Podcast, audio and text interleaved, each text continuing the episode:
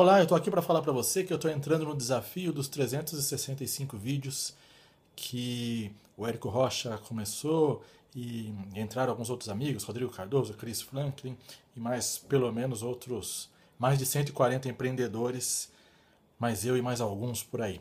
Olha só, é um super desafio para mim porque eu sempre gostei de escrever muito, mas nunca gostei de fazer vídeo. Eu acho fantástica a ideia de me desafiar. É um desafio pessoal, não é só o desafio da galera, um desafio em que eu estou me colocando para criar conteúdo ou para pegar o meu conteúdo e transformar em vídeo. Para quem não me conhece muito, é, eu vou falar basicamente sobre comportamento, atitude de sucesso, né, autorrealização, autoconhecimento, domínio da mente. Da onde eu vou tirar isso tudo, na verdade? dos meus 20 anos trabalhando no futebol, foram quase 20 anos, principalmente no Corinthians, em que eu convivi ali com 28 técnicos, pelo menos suas comissões técnicas, mais de 200 atletas. Desses 20 anos, mais de metade deles foi eu passei junto com o futebol, com o próprio futebol profissional, vivenciando o dia a dia de uma equipe que tem que vencer todo dia.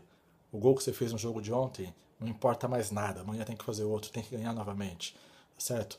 E, muitas vezes você pode perder um jogo, mas tem que ganhar o campeonato, a cobrança é diária, a pressão é diária para estar em primeiro lugar. E além disso, tenho a minha pegada, a minha pegada ligada à, à, à busca de conhecimento, à busca de sabedoria com os grandes mestres, muitas vezes principalmente do Oriente, e e, logicamente, tudo isso ligado ao autoconhecimento, autorrealização.